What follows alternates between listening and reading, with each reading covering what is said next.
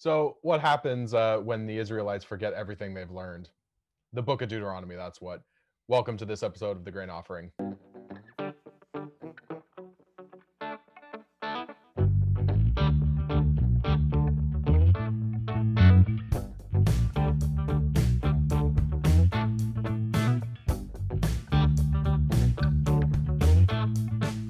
Hey, let's spend some time in God's holy word, looking for a sign in God's holy word. So let's start hearing those stories new and old from these two brothers. Hot takes and beer that's cold. They go together like pasta and meatballs. They're undeterred, bringing you God's holy word.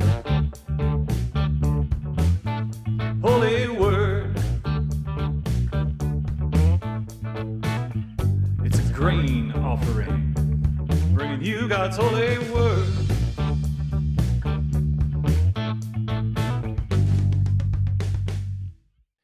So, uh, Jeremy, welcome to the uh, actual like in-person stuff. Well, I should welcome you. This is my house. Oh, that's true. Yeah. So, welcome to the in-person. Oh, stuff. awesome! Thank you, thank you. A beautiful, beautiful house. Uh, I see the backdrop for in person Uh, now. no, not a virtual backdrop. Yeah, it's not a virtual backdrop. I can confirm that is not a virtual backdrop.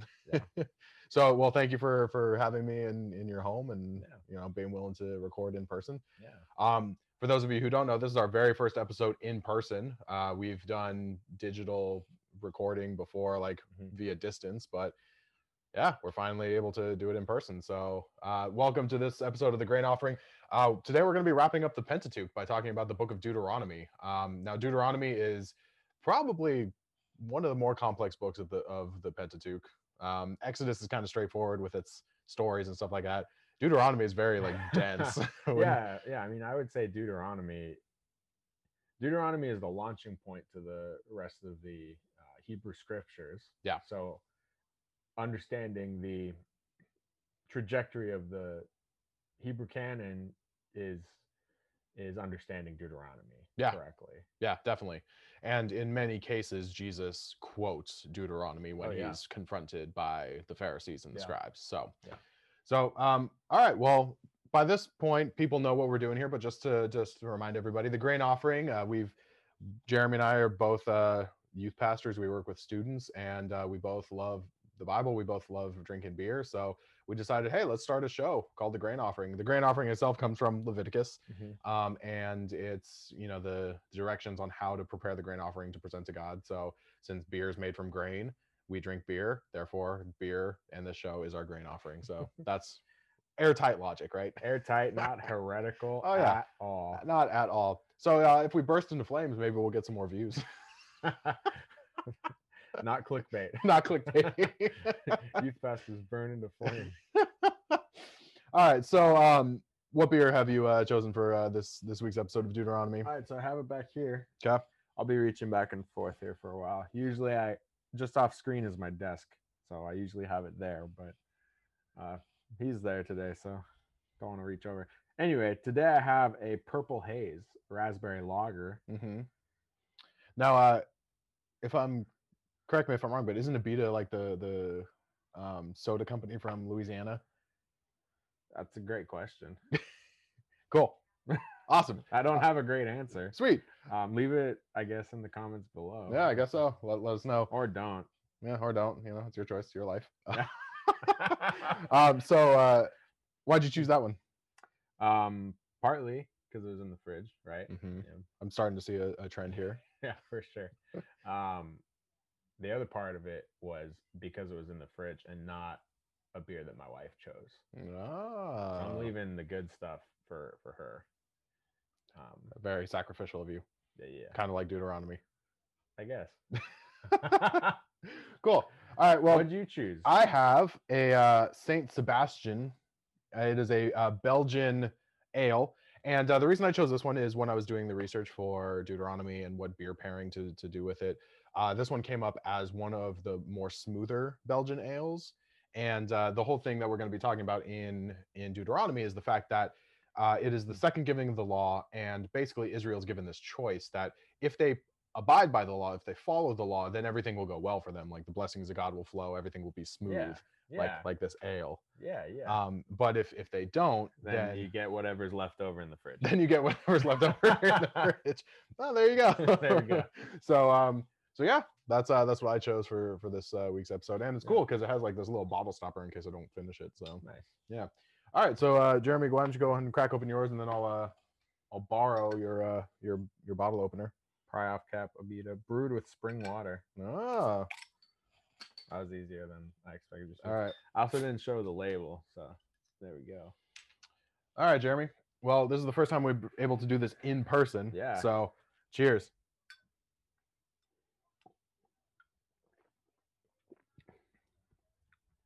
Mm. That's pretty good. Mine's okay. Yeah, I like that a lot. Nice. Okay, so um, Jeremy, as we've been going through the Pentateuch, we've been going through, you know, who the author, when it was written, that sort of thing. right. We've all already talked about the the problematic uh, thing of Moses being the author, Yeah. but uh, I thought uh, today's was really really great. Oh, yeah. So um, I'm going to give you the the basics Yeah. of the overview of of Deuteronomy. Mhm. And again, I have my notes here because you know I might have graduated seminary, but I'm not smart enough to remember this off the top of my head, so got to write it down. So the Book of Deuteronomy, um, as as recorded by the the research that I did, the author is Moses and unnamed scribes. Oh, okay. So, That part I believe. right, right. So I thought it was funny because it's just like you know uh, Genesis, Exodus, Leviticus, Numbers, all Moses, just just Moses. yeah. But then we get to Deuteronomy, it's like Moses and some unnamed scribes. I mean, yeah, I have some thoughts on that, but keep going. Okay. We'll come back to that. All right. So uh, it's thought that the date written is about 1400 BC, uh, like we've you know talked about uh, with with Leviticus last uh, Numbers last time. Mhm. forgetting. Um, and then the period covered is about a 50 year period, 1450 to 1400 BC. Um, and the the famous storylines, because again, we've talked about you know famous stories of of these books. There's two main ones that pop out. One is the golden calf episode, although it's not written like it is in Exodus. It's it's written from the from Moses's perspective. So his leadership, his his reaction to the Israelites creating the golden calf, that is recounted in chapters nine and ten. Now, Yeah. is that written as a reflection, or is that written as happening again? It is written, from what I understand, it is written as a reflection for why Israel needs to follow the law. Okay. So yeah, la- later on in Deuteronomy, the Ten Commandments are brought up in great detail again, right. and it could be confusing, right? Yeah, yeah, yeah, totally. Especially when I was first reading through the Bible. You know, the Ten Commandments in Sunday school, hmm you think like, okay, this is the Ten Commandments. I get them in Exodus, right? Yeah. Like done, you know, all over. And then you get to Deuteronomy, it's like, oh wait, I thought we already covered this. I thought we did this already. Right, right. Which is actually a good point because Deuteronomy itself, the word means second giving Mhm. of the law. So Yeah. we'll we'll get into that. So the first major story is the golden calf episode from Moses's uh, perspective, and then the very end of Deuteronomy, chapters thirty-one through thirty-four, is the death of Moses, um, Mhm. and that is like a huge, Yeah. huge piece to the Israelite history. Yeah. Um, because well, I think it's worth mentioning after we're done with Deuteronomy, we're going to go into the book of Judges. And uh, one of the things that comes up time after time with the judges is is that after a judge dies, Israel kind of reverts back to their Oh, yeah. sinful ways. So Yeah. Moses passing is kind of has a similar effect, Yeah. where the Israelites kind of like like, oh, our leader's gone, we could do whatever we want, Yeah. you know. So Yeah, I mean Moses is the main character throughout the entire uh, Pentateuch. Yeah. really. He, he's not mentioned in Genesis, but again, Genesis is all the precursor to right, leading up to yeah, story. yeah, yeah, yeah, yeah. Okay, so um, the major storylines that we have in in the book of Deuteronomy, there's four major arcs, and they're the first and last one are, are smaller arcs, uh, really paving the way for the two middle ones. So the first one is the history of the wanderings, so chapters one through four. It's it's basically recounting for Israel like why they're in the wilderness. Yeah, like yeah, yeah. you, they have to be reminded like oh yeah we we done messed up like we're you know like we're out here for a reason you know Yeah. um and then in chapters 5 through 26 which is the the main chunk of deuteronomy is the review of the law and again, like I said, the word Deuteronomy means second giving. So the the second giving of this law. So the main chunk of Deuteronomy focuses on the review of the Mosaic law, and then uh, chapters 27 through 30 are the the repercussions of that. So like if you follow the law, everything will go good for you. If you don't, Yeah. then things are going to go bad. Chapter 28. Yeah, exactly. which I will get to. Yeah. Um, and then finally, like I said earlier, chapters 31 through 34, the the death of Moses, and that that marking like a big point in Israel's history. Right. So um, so yeah, uh, those are the the major story arcs, and uh, I have a few questions for us, but like always, you know, things are gonna you know go how they go. Mhm. But um, to get us kicked off, Jeremy, the first question I have for you on section one uh, for the history of the wanderings is uh, why the history lesson? um, yeah, I mean, why the history lesson? You're the historian. I see what you did there. A little little reverse psychology. um, I think why we see the the history lesson is because remember when we left off in the book of Numbers, they had come up to the cusp of the promised land. They had sent out the spies. The spies came back. Ten of them were like, "We can't go there. There's Nephilim. We can't." Mhm. uh." Um, so instead of going into the promised land, they end up wandering around for a little bit longer. And by the time that Deuteronomy starts, what you see is you see the generation of adults that had been brought up out of Egypt start to, to die off. And their their offspring, the ones that had been born in the wilderness, that had been born free, are starting to grow up. So the they need to be reminded what they're like, why they are where they are. Like uh, I I like to think of it like this too, of like any history class that I've been a part of, any good history class, I should say. That's the trick. That's the trick. Any good history class always focuses the historical narrative around, you know, that's why you're sitting here in this classroom right now.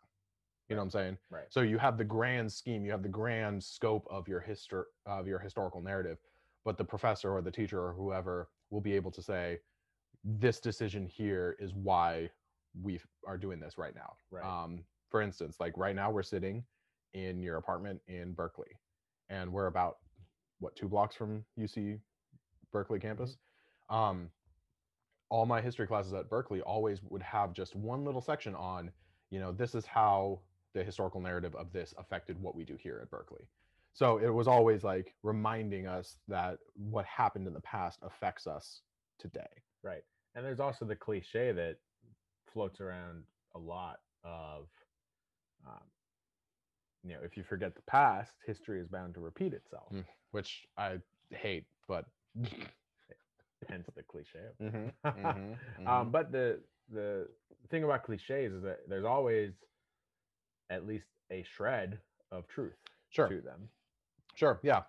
And I I agree. I I don't like the the phrase, you know, those who don't know their history are doomed to repeat it. Like I just don't like that Mhm. phraseology. Um but I remember having a professor who who really put that that cliche into context for me. Yeah. And he said that history doesn't repeat itself because there's no historical period that's going to repeat itself. Right. But history certainly rhymes. And what he meant was is that things that happen um, again tend to have similar rhymes to what has happened in the past, Right. but there's a different context to it. right. So the idea being is that those who don't know their history, they're going to play into these bad rhymes Yeah. to repeat themselves. Yeah. One that has been ringing around in my head, which I'm sure we'll get to later. hmm And maybe not later in this episode, but later on in whatever this becomes. hmm um, you know, later on in the Old Testament, you see um, King Solomon, known for wisdom, known for being a Mhm. great king, right? You know, Mhm. great wise king, Mhm. um, stockpiling weapons and munitions and um, forming alliances with foreign countries Yeah. that really Israel has no business being a part of. Yep. And being called out by the prophets for doing so. Yeah. Um, and then you see Israel go into a state of chaos Yeah. because their their majority of people are not being taken care of hmm because the um, the elites are again stockpiling money, stockpiling weapons, stockpiling food. hmm Um, and to your point, there's a rhyme to that where oh that con- uh, that country of Israel of under Solomon's reign is is dealing with some issues.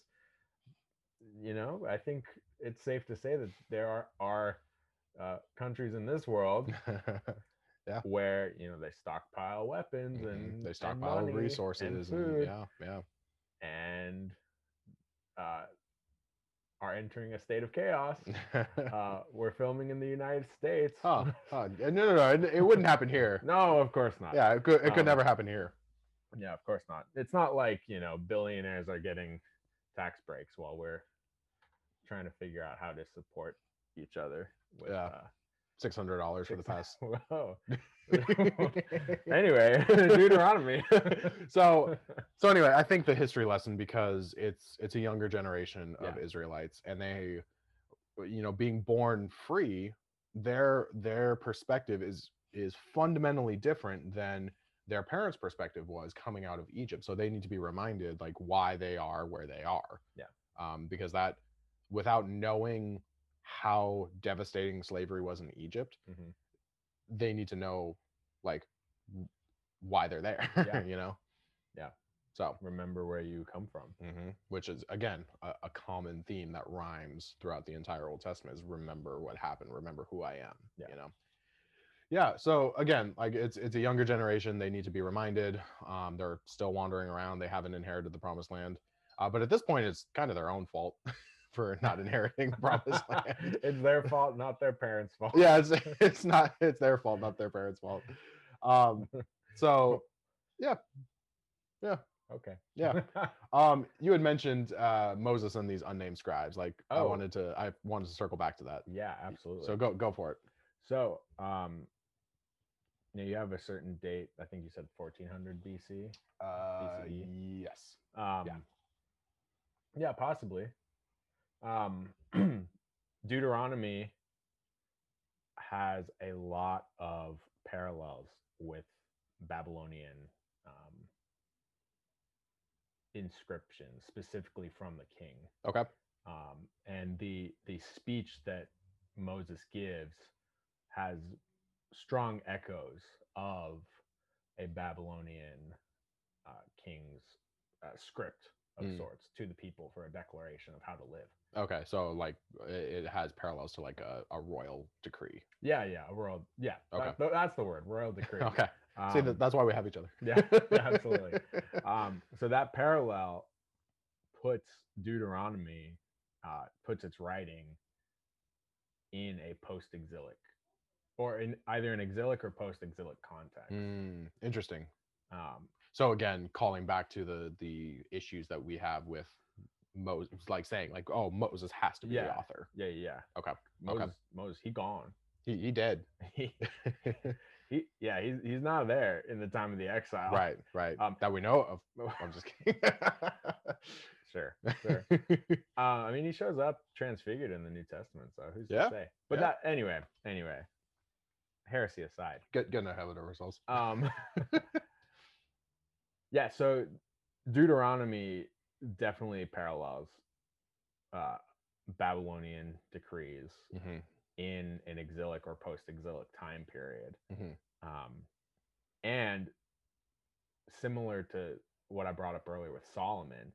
Um, which prophet is it? Uh, Nathan, I think. Mhm. Prophet Nathan gives um, Israel a bunch of warnings about here's what's going to happen when you get a king. They're going to stockpile horses. They're going to stockpile weapons. They're They're, going gonna- take many wives. They're gonna take your sons into their army. Right. Yeah. They're Yeah. going to take however much of your land and your harvest and your your uh, wine and and all that. Um, later down the road, first maybe second Kings, probably second Kings, I think Mhm. maybe I don't know. Um, Solomon is called out for doing the exact things that are the warnings in it would have been First Samuel Mhm. uh, when Saul is being anointed. Yeah. Um, So it would have would have been Nathan the prophet, right? I think so. Yeah. I'll I'll uh, I'll correct it down here if if, if we're wrong. um, so you see that you if you read the Bible uh, kind of book by book, Mhm. it's this this crazy prophetic voice, right? Yeah. Which it is, right? Yeah. Um, prophecy I think growing up, we often think of prophecy as like, oh, you're you're a- fortune teller. You're you're foretelling the future. Right. You're seeing into a situation and Right. bringing wisdom. Yeah. Um, but there are prophecies in this world that are just kind of blatantly obvious, right? Like Sure. if you act recklessly, you will get into reckless situations Right. At some point. Right. Um, and maybe that never happens, and maybe that's fine. But you can observe the world around you and make a claim, and often that claim will become true. Mm, Yeah. So for the prophets of Israel, when they see radical injustice, maybe not radical injustice, but incredible injustice is how I'll say it, they can call out a certain truth of saying, hey, this is not going to go well mm, when you're not taking care of the people around you, when you're not taking care of when you neglect the widow and the orphan. and- Right. Yeah. Yeah. Yeah. yeah. you're gonna you're gonna find trouble when um, the rich and powerful are stockpiling food, power, and and, and wealth. Mm. Um, That's so interesting because because what's coming to mind um, right now is I, and I can't remember his name, but in in Doctor Strange, um, the the guy that trains Stephen Strange, oh, Baron Mordo. Baron Mordo, um, is he the one as the bill always comes due? Yeah, yeah. Yeah, so Baron Mordo. So it always comes. due. yeah, that that's what reminded me of you. He's basically saying like, you know, there's too much magic in the world. Mhm. Like he's going at the end of it, he's like taking magic away. Spoiler warning Uh, for Doctor Strange. again, if you haven't seen it by now, come on, we're, we're you, you've had, you had all of quarantine, like, um, Yeah. but his his whole thing is like there needs to be a balance, Mhm. like, and the bill will always come due. So you can you can make all these radical and reckless decisions, but the bill will always come due. Like there will always be Yeah. a price to pay, Yeah. and somebody will have to pay it. Yeah. So And I bring that all up, especially in the context of the writing of the Bible, because it was not written Genesis, put it in the Bible, Exodus, put it in the Bible. Yeah. You know, Leviticus numbers in order. Yeah. No, not I think all. we've talked about this before, but Genesis was probably one of the last books of the Bible compiled and then put into the final structure. right, right, So when we see these warnings of this is what's going to happen, and then those things happen, remember that a lot of the Bible was put together and written on on papyrus hmm in a post-exilic context, like And- after Israel being sacked by Babylon. Okay, I was gonna say, can for those of you, for those of us who don't know what post exilic mean, what's what? Yeah. What are you saying? So um, there's the exilic period in the Bible where Israel is is taken from their home hmm and taken into captivity in Babylon, specifically wealthy and powerful Right. of Israel. Uh, think about uh, Daniel, Shadrach, Meshach, and Abednego. The story, uh, Mhm. those stories, they are the young elite, for lack of a better word, that are taken from Israel into Babylon. yeah, the so- poets, the musicians, the politicians, the culture creators. The the bureaucrat, yeah, the Yeah. bureaucrats. That yeah, yeah. Um, if you want to take power away from a nation, you take away their their power players. yeah, they're they're intellectual elite. Yeah. Yeah. So they're taken to Babylon um, and and live in Babylon in exile Mhm. and are not able to return to their homeland for 70 years. Yeah. Um, so the Bible is usually seen in pre-exilic or post-exilic terms. So pre-Babylon or post-Babylon. Right. Um, So what you're saying then is the the majority of the Hebrew scriptures wasn't compiled or wasn't written down mhm. until that post exilic Right. period. when they're coming in contact with a lot of other um, societies, a lot of other religions that have their religious clout in writing. Right. Because because remember when the Israelites are taken into captivity into Babylon, the the reason why the Babylonian Empire was able to to stretch as far as it did was because of that practice of taking the the cultural elite into their ranks. Like Babylon and Assyria were known for their bureaucratic mm-hmm. structures. Like they were really good at bureaucratic structures and administration. So Babylon would collect all these elites from all over the world that they were conquering and that meant like you had intellectuals from the from the far east you had intellectuals from Mhm. the ancient near east you had intellectuals from africa from babylon from europe like all over Yeah. the world which is why it's such a radical claim that these it, I'll get there in a second. It's really remarkable Mhm. because Israel itself is not a prime location for um it's not a prime location to hold except for the fact that it's a gateway to Egypt, that is a gateway to it's a strategic point to get to a larger Yeah. military and economic power. So Israel itself, and I, this deserves a lot more context than I'm going to be able to give. sure. But Israel itself really isn't that meaningful to a powerhouse like Babylon or Assyria or Egypt, hmm um, except for what it, they can get to through it. Yeah. So that is why it's such a bold claim for the biblical authors to say Daniel, he had it right.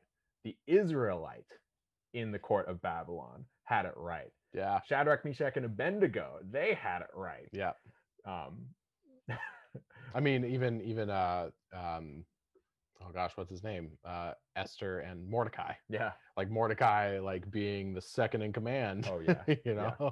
Bold claims that um, Israel's God is more powerful than the Mhm. gods of, of every other Mhm. nation. and we see royal decrees to that effect like king darius Mhm, says like clearly the god of israel is the one true god Right. you know And these, again, these are all radical claims Yep. because Israel, in the large scheme of how, um, of quote, how the world functions by Mhm. this, by the, by the functions of wealth and power, Israel is not a power player. right because at the point that they're taken into babylonian captivity they are no longer in the same status as they were under solomon because solomon david and solomon um, kind of led israel into this golden age where people from all over the world were coming to the court of solomon and stuff like that but Yeah. subsequently after solomon it just goes downhill Yeah. pretty quickly so the idea being by the time that they're taken into captivity they're no longer the the power players that they, they even once were but even on the grand scale thing they're really not power players to begin with Yeah, yeah, yeah. Yeah. Uh, So this brings up the the question, I think, why does this all matter? yeah Right. yeah was- Especially to the book of Deuteronomy. yeah was thank you i was gonna ask the same thing um, what we see is warning and then the warning happening, prophecy. We see that also in Deuteronomy. Mm. Um, in a similar light, because this all was sparked by you asking about the scribes, right the, the unnamed scribes unnamed scribes. yeah yeah yeah yeah I do believe that unnamed scribes put the book of Deuteronomy together. Yeah. Um, and I believe that because I think these unnamed scribes were um, in exile Mm. Mhm. and assembling these books and these writings in exile. Yeah. Um, because again, the context of Moses's final speech being that of a Babylonian royal decree, Mhm. um, and and also the the claim later on in the Old Testament that Hezekiah, king of Israel, finds the book of Deuteronomy, Mhm. finds the the the law, Mhm. and then it's citing all of these um, these claims and inherent um, issues with why Israel fell to begin with. right Um, and all of that matters because the biblical authors are doing something here that's brilliant. They're Mm. doing something here um, to set you up as the reader, as the hearer of this story, Mhm. to understand things later on down the line in a whole different light. yeah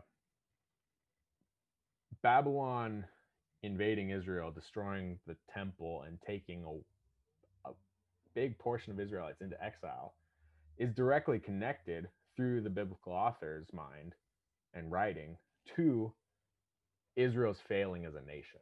Yeah. Um, so again, like authorship of Deuteronomy. Did Moses write it? I don't think so. Right. he, he no, But it's nonetheless important. nonetheless important. Yeah, yeah. Um, And again, I think this was something we talked about it with Genesis as well, but I think it's worth repeating, and that is when we put stock in like the literal fact mhm. of the biblical author, then that can be very kind of tumultuous. Yeah. Like for instance, if we if we insist that no, Moses is the author of Deuteronomy and nobody else, then as soon as we find out like, oh, unnamed scribes, like then then our position falls apart. Yeah. So we're not we're not saying that we're, you know, chucking Moses out and saying like, oh, well, there's no way he could write it.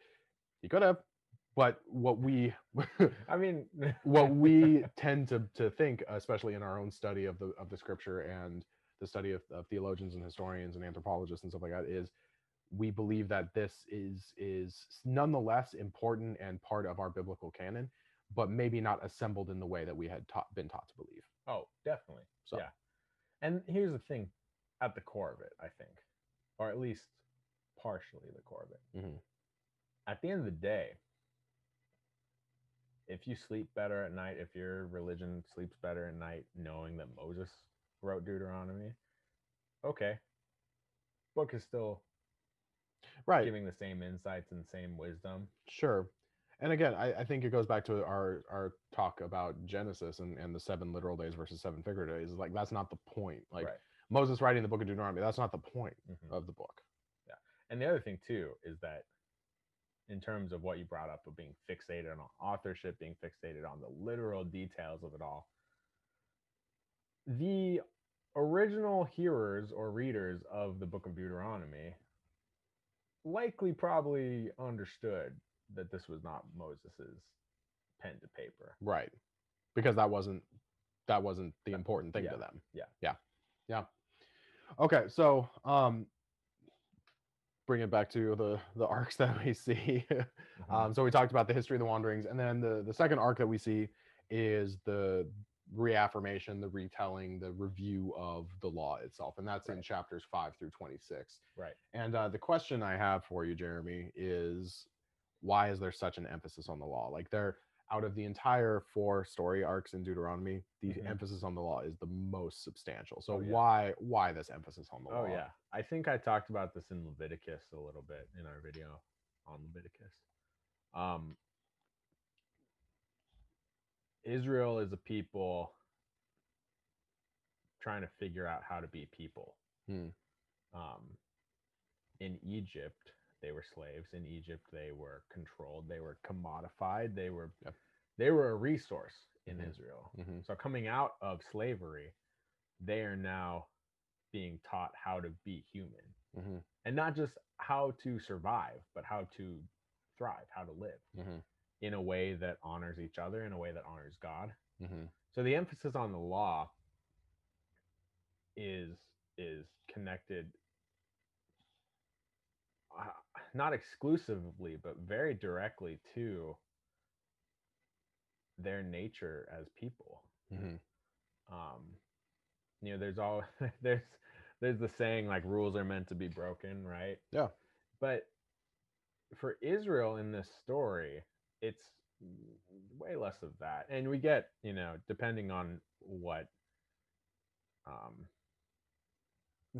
vein of christianity you're raised in Mhm. people will tell you like oh the law was put in place to show that we are like totally depraved as humans that we're unable to hold up the law we're unable to Very Calvinist. to live by the law exactly um so the the the perp like it's almost a trap right Yeah. like the purpose of the law is to show that you're you're terrible and unable to keep the law Mhm. i don't think that's what is going on here Mhm. the law for israel is their lifeline of like you can do whatever you want in this world Mhm. but again there are repercussions to the way you act and the way you treat one another The the bill will always come due. Yeah.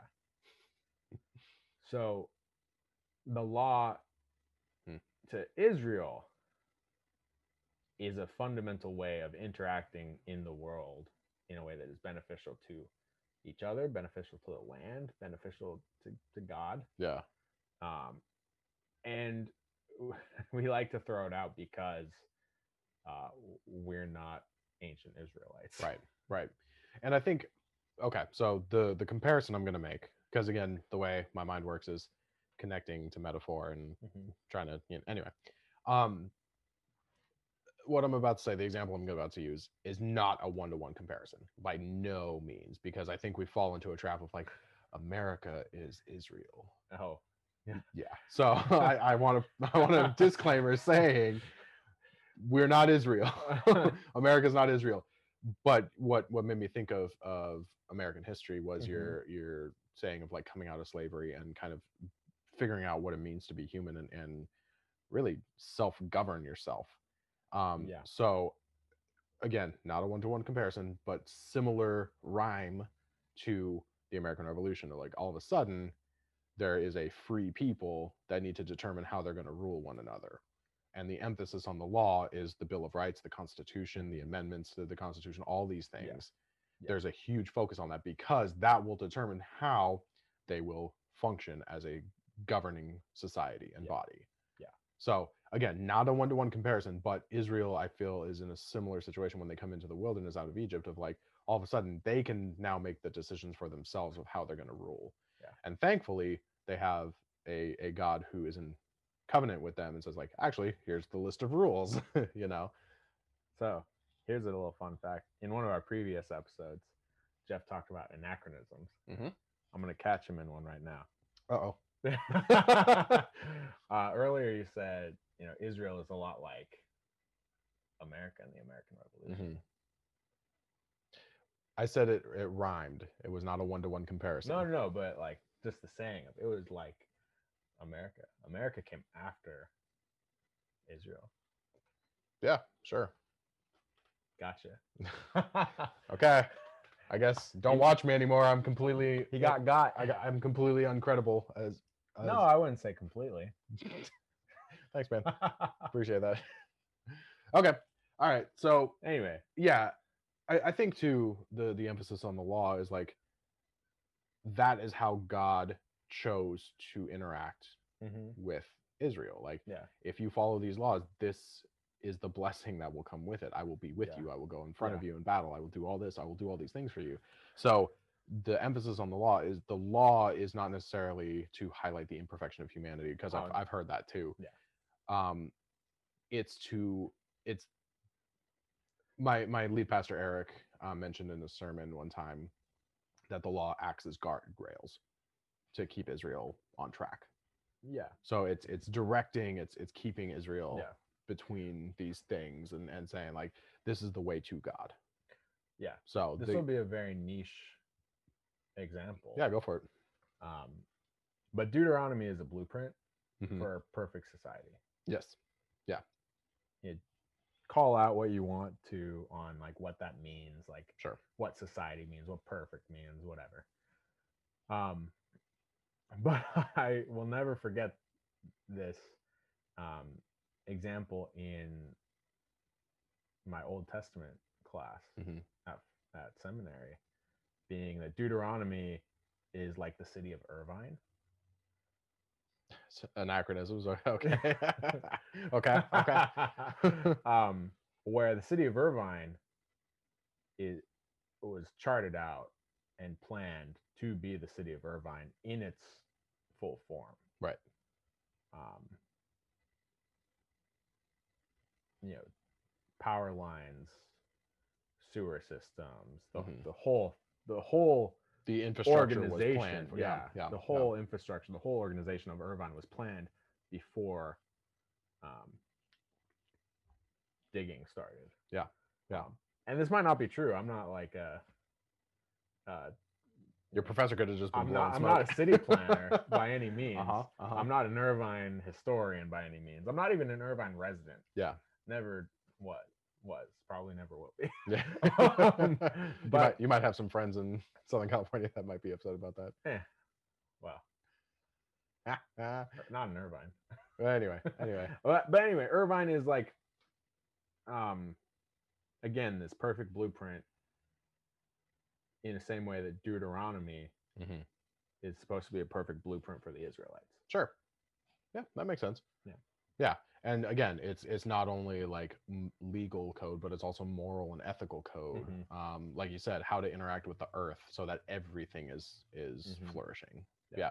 and i think what what it and then we're going to move move on but i think one of the things that we have kind of failed to talk about in the pentateuch is this idea of shalom oh um and how central that is to yeah to the Israelite consciousness. Yeah. Now, for those of you who don't know, shalom is the Hebrew word for peace. And one of the things that I don't really like about English uh, is, is that English kind of fails to capture the complexity of, of these languages, of these ancient languages. Yeah. Because shalom, we translate as peace, which i- it is, but that's not the whole of it. Shalom in the Bible, especially in the Old Testament, talks more about wholeness or completeness or um, God's blessing in living into the complete and whole person that you are or were Mhm. created to be.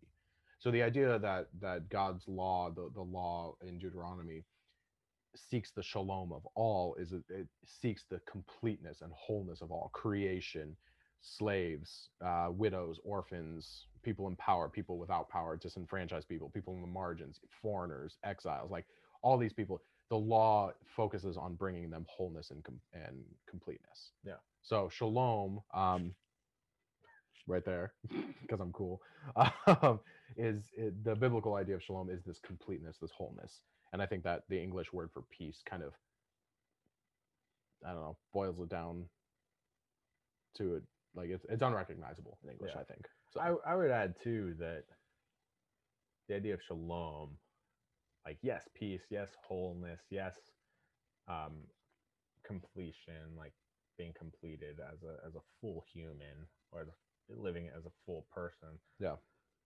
Um. At times, those for me at least sound very kind of amorphous and sure. and Sure. like out there like okay what's it mean to be complete there's all there's a yearning aspect almost where like i will Mhm. be complete when x y or z happens Like yeah, yeah, yeah. yeah, um, yeah.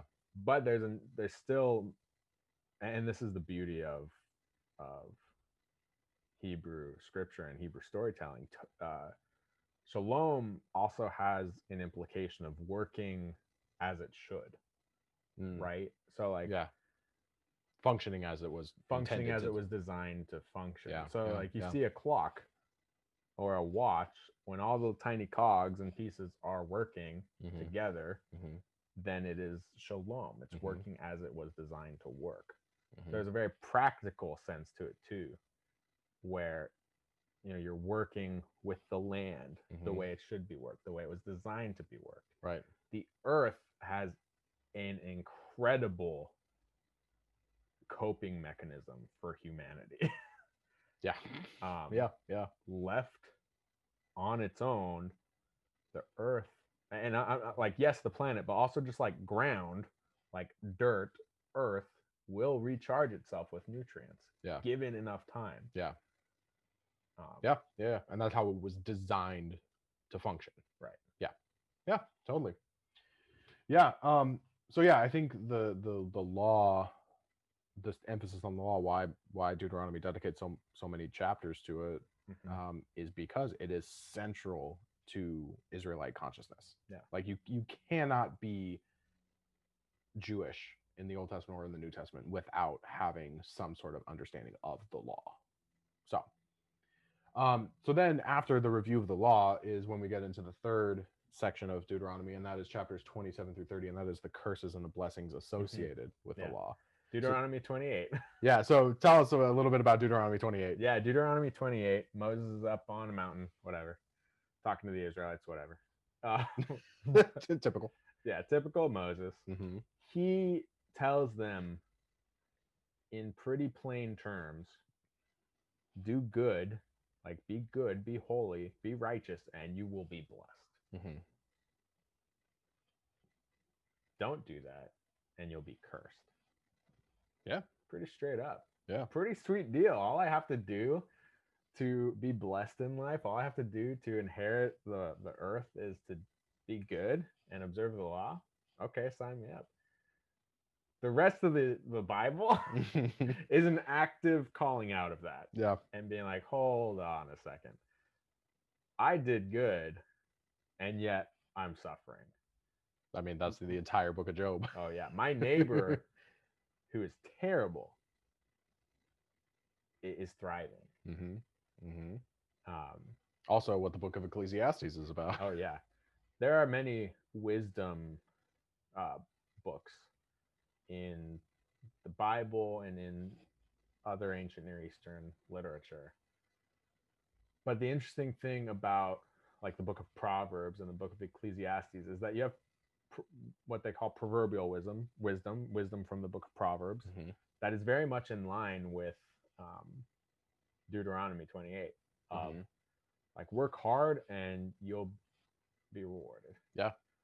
And there's an element of truth in that Yeah. for sure. Yeah. No, I don't think anyone can deny that. Yeah. And yet, there's another wisdom, ecclesiastical wisdom, wisdom from the book of Ecclesiastes, that examines the world kind of from a critical lens, saying A little bit of a critical. just a, just a little one. Um, people like to spin Ecclesiastes into a more hopeful book than it really is. oh, yeah. Well, side note, if you read Ecclesiastes in a vacuum, oh, sure. then it's awful. But you have to put anyway. Context matters. Yeah. But go ahead. go ahead. Ecclesiastes is a response to Proverbs and Deuteronomy Mhm. saying, again, you know, my my neighbor who is terrible is is thriving. Me, who is righteous, is is failing. All right. So this is going to only apply to like very select few of you in the audience, which is fine. So I'm a seven on the Enneagram. Jeremy's a six. I'm the book of Proverbs. Jeremy's the book of Ecclesiastes. Oh, yeah, yeah, Yeah. Rain falls on the wicked and the righteous alike. God blesses the richest, the, the richest, yeah, the and richest. the poorest. yeah, yeah. the yeah. righteous is what I meant to say. Mhm. God blesses the righteous. God blesses the unrighteous. hmm Everything is meaningless. Yeah, everything is meaningless. As a uh, gosh, yeah. okay. There's lots of implications here, but Deuteronomy 28 is is central to both the um, examination of the rest of Hebrew scripture and the deconstruction of a lot of Hebrew scripture. hmm So the the question I have then, Jeremy, um, and maybe because we've we've talked at great length, so these uh, these other two questions that I have are probably going to be a little bit shorter, which is Mhm. okay. Uh, but why is the punishment so severe for disobedience? Because like these three chapters, three, 27, so four, these four chapters, there's a lot of emphasis placed on like the punishment Yeah, and the and the curses. yeah. So why is the punishment so severe for disobedience? The bill always comes due. I see what you did there. Next question. Nice, Just nice, nice. Um, why is the punishment severe? Mm-hmm. We talked about it a little bit last time, but just the element of there are stakes for the Yeah. decisions we make. There Yeah. are repercussions. And and substantial repercussions. Yeah, 'Cause, that like- reverberate through generations, right? Right. Yeah. like we are actively right and right now in the united states we're actively and maybe we as generous um, to those who are, are not involved but there's a reckoning Mhm, for racial injustice mhm, based off of the decisions that were made at the at the genesis of the united states in terms Mhm. of slavery in terms of how um, we have dealt with people who look different from us Yeah. so we are dealing with the repercussions of decisions made years ago Yeah. um, yeah. And yeah, I, I absolutely agree. I, I think the, the punishment is so severe because the crime is so severe. like the the abandoning of the law and the seeking after your own selfish gain Mhm. versus, you know, the shalom of everyone. Of course it's gonna have repercussions. Of course it's gonna have lasting issues and, and Yeah. impacts. Um, and I think that it's not unfair of God to say like, well, this is the punishment. Yeah. Because like that's we have to to opt into that punishment. We have to make the choices that lead to that Yeah, punishment. You yeah. know what I'm saying? yeah Like those punishments don't happen arbitrarily. Yeah. They happen because we choose to to yeah do what's wrong. Yeah. Um, and I think the punishment is so severe is is it's a deterrent as well. Like you know, if if it was just like, okay, Jeremy, you're you're a Jewish man in in 1400 BC, don't don't go stealing your neighbor's cows, otherwise we're gonna give you a stern warning. right it's not going to do much, right? Yeah. It, it almost reminds me of um, an episode of The Office where um, Dwight is trying to take power over Jim, Mm. and Jim's late to work. He's just like, "You're getting a warning. Three of those, you get a written citation. Five of those, you get a, a another verbal warning, and then three of those, you don't know know what happens when Yeah, you know." So it's like the idea is is that these these punishments need to to be deterrents because like if they're not severe enough, Israel's not going to.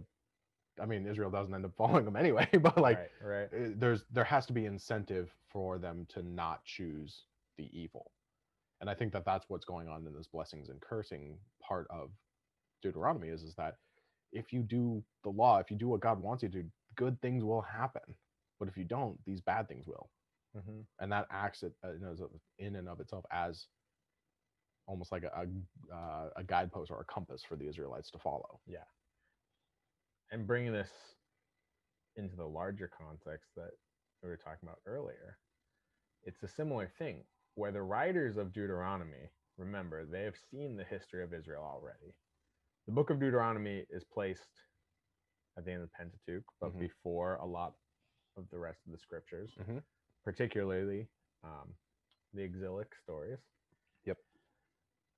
So the writers have already seen the history. They already know the history. So they are figuring out a way to write about the future while it has already happened. Hmm. So what we see yeah yeah. time and time again is a remembering of here's how we have made mistakes as a nation. Mhm. How then are we to line all of these actions up in a row and make measurements or calculations Right. against something? Right. And that something ends up being law. right narratively it functions as okay here's the signpost that israel is going to be measured up against as they make these decisions to rebel against god Mhm. for the writers this signpost is still measuring up israel but for the actions that have already taken place Right. Right. It's it's almost like the it's written with hindsight. correct Yeah, yeah, yeah. Um, okay, so then after the curses and blessings, and, and this is our final question in our final section, the farewell and the death of Moses, almost like a you know, Lincoln's farewell address. or uh, what comes to mind is um George Washington's farewell address, like Mhm. uh we're gonna teach them how to say goodbye. you know, yeah, like, yeah yeah um, you know, Hamilton stuff. Um, but in chapters 31 through 34, we have the death of Moses and the farewell address of Moses. Um, so the final question I have for you, Jeremy, and and try to keep it short if you can, is uh, why is is Moses' death so important? Like, what? Why? I mean, secondary to God, Moses is their leader. Yeah. Moses is the one, well, God's the one who brings them out of slavery in Egypt. Mhm. But Moses is the guy. Um, Moses is really the first one that speaks to Israel Oh, yeah. on God's behalf. Yeah. I mean, Moses is. We don't we don't have time to talk about the larger role of prophets. Sure. In future episodes, we will. Yeah. Like, yes, Israel has kings, but really Israel has prophets. Yeah. Setting them straight and giving them leadership. Or judges, which we'll get into Yeah. next time. Yeah. But judge, yeah, yeah, yeah. Anyway. Come back next time for all like hot takes on judges. Um Moses is their leader. Almost uh singularly. Singularly? Sing- singularly. Singularly? Mhm. I'm gonna say it again. Moses is a leader. Singularly. Moses is their singular leader. There you go. okay. So we'll edit or whatever. Yeah, Maybe not. maybe not. I don't know. Hot takes. um so with moses dying there is a question of like who will lead us and they tell you it's going to be joshua right. but how will anyone measure up to moses Right. And Joshua Joshua is a far different leader. Not only not only because he's not Moses, because like Yeah. that's that's one thing. Yeah. But Joshua is much more like strategic military mind. Anyway, Mhm. that's Joshua is completely different than Moses. Yeah. And I'll say this the question of who will lead us after Moses is the question until Jesus. Right. At least for Christians. Yeah. Yeah, yeah, yeah, yeah, totally. Um, okay, so uh, Jeremy, um, let's uh, go ahead and skip our favorite stories. Sure. Um, and let's just go straight to uh, last call.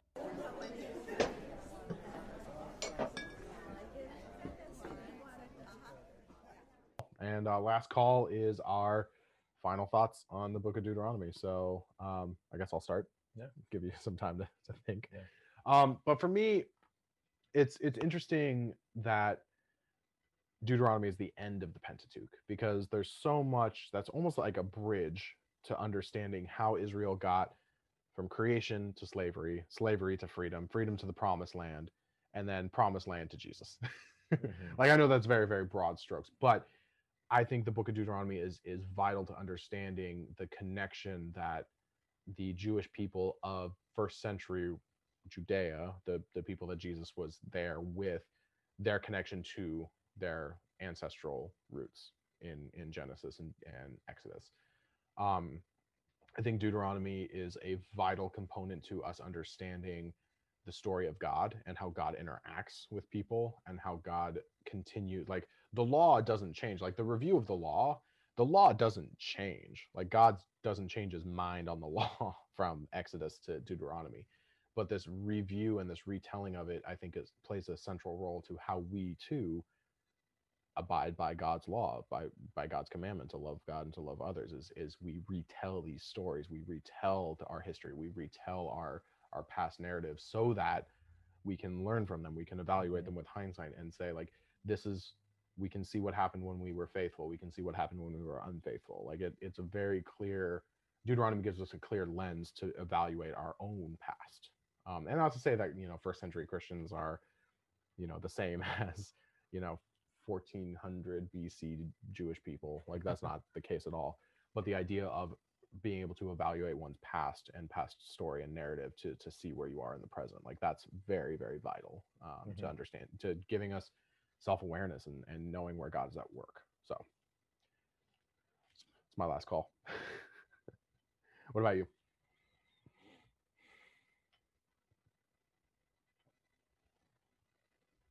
It could sound bold.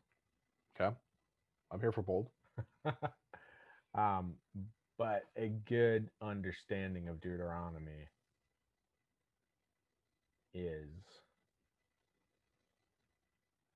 foundational to an understanding of the Bible Hmm, as a whole unit. Yeah, I agree Um, Deuteronomy, through what you were saying of remember your story, remember your history, it shoots you to the past. hmm but again with its connections to exile with its connections to what we can to the to the, with its connections to the wisdom that we can glean from placing it in a larger context Yeah. it shoots us toward the future. Yeah, yeah. so deuteronomy very in a very large way is a grounding point. Mm. it's an anchor point. Yeah. Yeah. Yeah. I agree. Um, and again, Deuteronomy 28, man, oh man. Hmm. The whole Bible, arguably the whole existence of humanity. Because remember, this is just, you know, Jewish and later on Christian language for the question of what's fair Yeah. and what's unfair. Yeah. So Deuteronomy 28 really puts you through the ringer yeah when asking some of life's hardest questions. yeah definitely definitely Um, so nice worth, worth a read. Yeah, yeah. And again, I think I think Deuteronomy 28. If you somehow don't want to read the entire book of Deuteronomy, which you should, it's a great book. Uh, Deuteronomy 28 is a is a vital, like a linchpin chapter. Yeah. So check it out. Um, so Jeremy, before we uh, finish out this episode, uh, where are we going next? We're we're done with the Pentateuch. Yeah. So where are we going? We're skipping some stuff. Okay. Going straight to the judges. Mm, the judges. So the next few episodes, we're going to be uh, going deep into the lives of the judges. Uh, judges, for again, for those of you who don't know, um, you have the Book of Deuteronomy, and then you have the Book of Joshua. Joshua talks about the military exploits of Israel inheriting the Promised Land. So I guess we're not really skipping that much. Yeah, we're not, but I mean, we're going to mention Joshua at some point. Maybe. But Joshua leads Israel in military battles against the nations that are inhabiting the promised land. And then Judges talks about what happens after they inherit the promised land. So uh, we'll be diving into each judge and talking about them. We'll have some new beer. We'll have some a little bit of a new format. They're going to be a little Yeah. bit shorter. Yeah. Um, so I was gonna say that. A little bit of experimentation. yeah. So yeah. if you like the series on the Pentateuch, like us just jabbering on, sorry. Yeah, you're gonna be disappointed. but uh, yeah, we're gonna try and aim for shorter episodes, more streamlined. You know, we're we're trying things out. We're learning on the on the go. So thank you for joining us. Um, if you like what we're doing, go ahead and, and subscribe and you know drop, Smash that like button. turn on that bell for notification.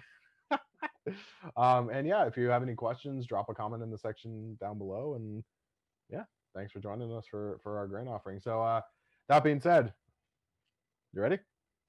Yeah. All right. My name's Jeff, I'm Jeremy. and this has been our grain offering.